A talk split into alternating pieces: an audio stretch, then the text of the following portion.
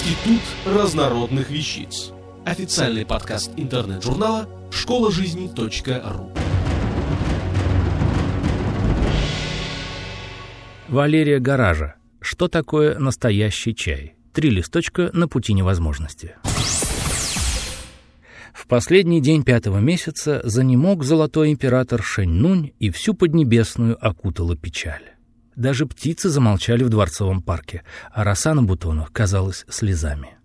Император лежал на белом нефритовом ложе под девятислойным покрывалом, и уже ничего не могло ему помочь. Ни покрывало из шерсти дикой черной кошки, ни растолченная в порошок волшебная жемчужина, ни даже песня выздоровления, которую напевала тоненьким голоском, аккомпанируя себе на цитре, самая молодая и еще не тронутая наложница. В отчаянии она уже хотела лишить себя жизни, как вдруг порывом ветра со двора бросила в ее ладони сухую ветвь с тремя листочками. Именно так, по одной из легенд, появился феномен, названный чаем, объединивший небо, землю и человека. Небо — климатические условия, земля — плодородные почвы, человек — мастер приготовления божественного напитка.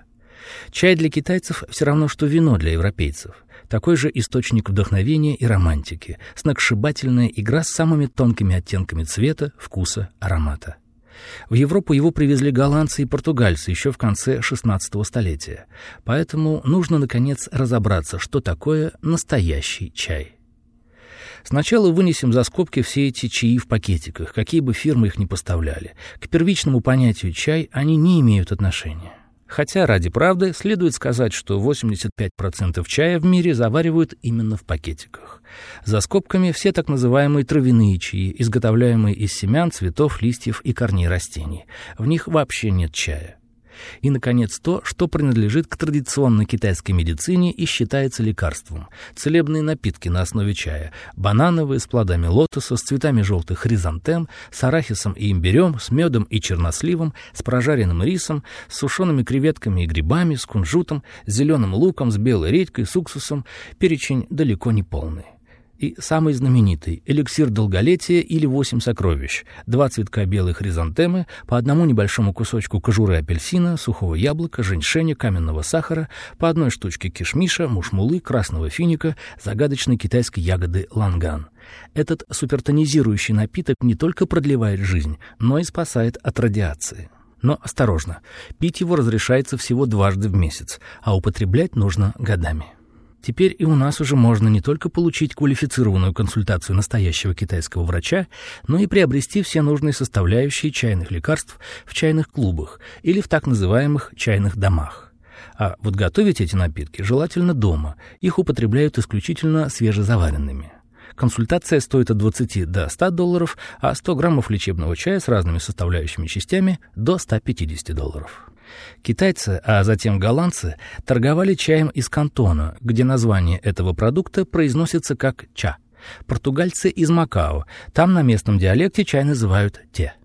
В зависимости от того, откуда привезен, в разных странах этот напиток называли по-разному. У нас и у турков это чай, у японцев, индусов, персов – чай, арабов – ша, у англичан – ти, немцев – те, французов – те, а итальянцев, шведов, испанцев, португальцев, датчан и норвежцев – те. Странствуя по планете, чай быстро обогащался местным колоритом. И если в Китае этот напиток только заваренные листья камелия семенсис, то есть китайской камелии, то в Тибете в него начали добавлять сливочное масло и соль. В Монголии соль и верблюжье молоко. В Индии сахар, коровье молоко, мяту, мускатный орех, имбирь. В Индонезии сахар и лимон. В Великобритании традиционный five o'clock – это черный чай с сахаром и коровьим молоком. Как ни странно, нам более знакома не китайская, а японская чайная церемония. Может, потому что она зрелищная, более, так сказать, церемониальная. Основанная на дзен-буддизме, она воплощает эстетику увлечения красотой среди будничной серости, учит тайнам взаимного милосердия, а длится до четырех часов. В сущности, это осторожная попытка осуществить возможное в той невозможности, что зовется жизнью. А японцы, как заварку, больше используют порошковый зеленый чай. Он, хотя и выглядит светлым и водянистым, в действительности крепкий. Еще в XV веке японская чайная церемония превратилась чуть ли не в религиозный культ. Им сегодня можно овладеть и в России. Курс обучения стоит до 250 долларов. А если просто заказать японскую чайную церемонию для небольшой компании друзей, это обойдется всего-навсего в 100 долларов. Из вечно зеленого кустарника, цветущего перламутрово-белыми цветами, в Китае производят шесть типов чая. Белый, желтый, светло-зеленый, зеленый, красный и черный. Собранные весной до восхода солнца нежно-зеленые листочки проходят длинные пути разных традиционных обработок. Именно от этого зависит, какой выйдет тип и сорт чая. Почти на всех этапах производства задействована исключительно ручная работа, поэтому он самый дорогой.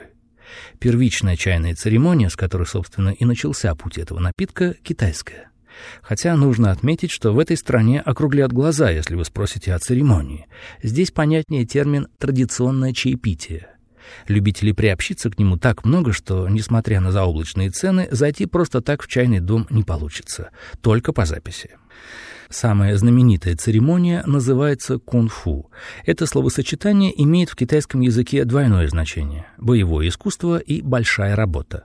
Для этого чаепития выбирают дорогие и редкие чаи и утонченной работы чайный набор, керамические или из прозрачного фарфора чайники и крошечные чаши, бамбуковые совочки, специальные лопаточки и щипцы, размещаемые на неописуемой красоты лакированной деревянной тележке с двойным дном, куда сквозь прорези стекает вода. Китайская чайная церемония напомнила мне горные водопады провинции Сычуань. Ополаскивались чайники, чаши, щедро лилась первая заварка на статуэтку веселого Будды. Я был в восторге. И делась куда-то суета дня, и душа чая, по крайней мере, в то мгновение, примирила меня с моим несовершенством в этом несовершенном мире. Автор статьи «Что такое настоящий чай? Три листочка на пути невозможности» Валерия Гаража. Текст читал Дмитрий Креминский. Институт разнородных вещиц. Официальный подкаст интернет-журнала школа жизни .ру. Слушайте и читайте нас на www.школажизни.ру.